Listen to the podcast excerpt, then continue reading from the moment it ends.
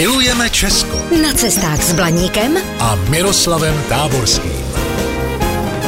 Krásný den, milí bladníci. Tento týden vám představuji stopy významného architekta Jana Blažeje Santýnyho Eichla, který zemřel 7. prosince přesně před třemi sty lety a který také zanechal na našem území neuvěřitelné stavební dílo. A minule jsem vám představil poutní místo Mariánská Týnice, které leží v Mariánském Týnci – Inspirace k jeho vzniku vzešla z Plaského kláštera, který byl roku 1785 císařem Josefem II. zrušen a stejný osud postihl i Mariánskou týnici.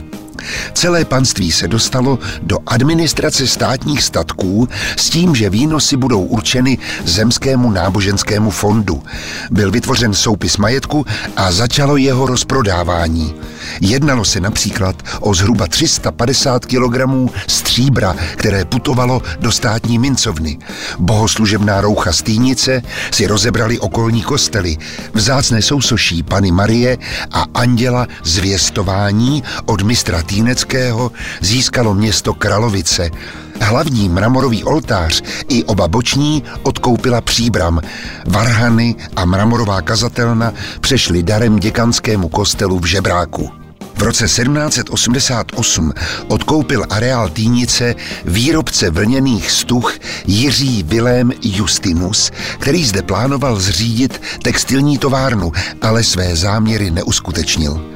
Roku 1826 koupil plaské panství, včetně Mariánské Týnice, rakouský diplomat a kancléř Václav Klement Lothar Metternich.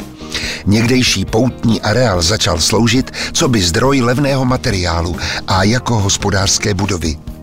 Pokusy o záchranu chátrajících objektů Mariánské týnice byly neúspěšné, neboť Meternichové si kladly složité podmínky. Pod tlakem veřejného mínění byli nakonec ochotni areál předat. To ale zmařil začátek první světové války.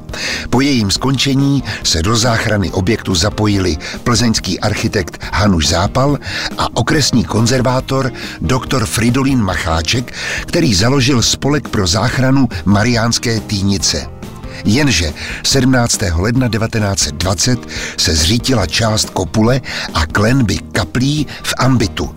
Ale touha po znovuzrození poutního místa byla veliká. A o tom vám povím příště. Zatím se mějte krásně a naslyšenou. Zdrojem informací pro tento pořad je časopis Na cestu. Využijte ho i vy. Pro dovolenou v Česku je ideálním průvodcem pomálu zalidněných, ale zajímavých místech. Více na stránkách na cestu.cz.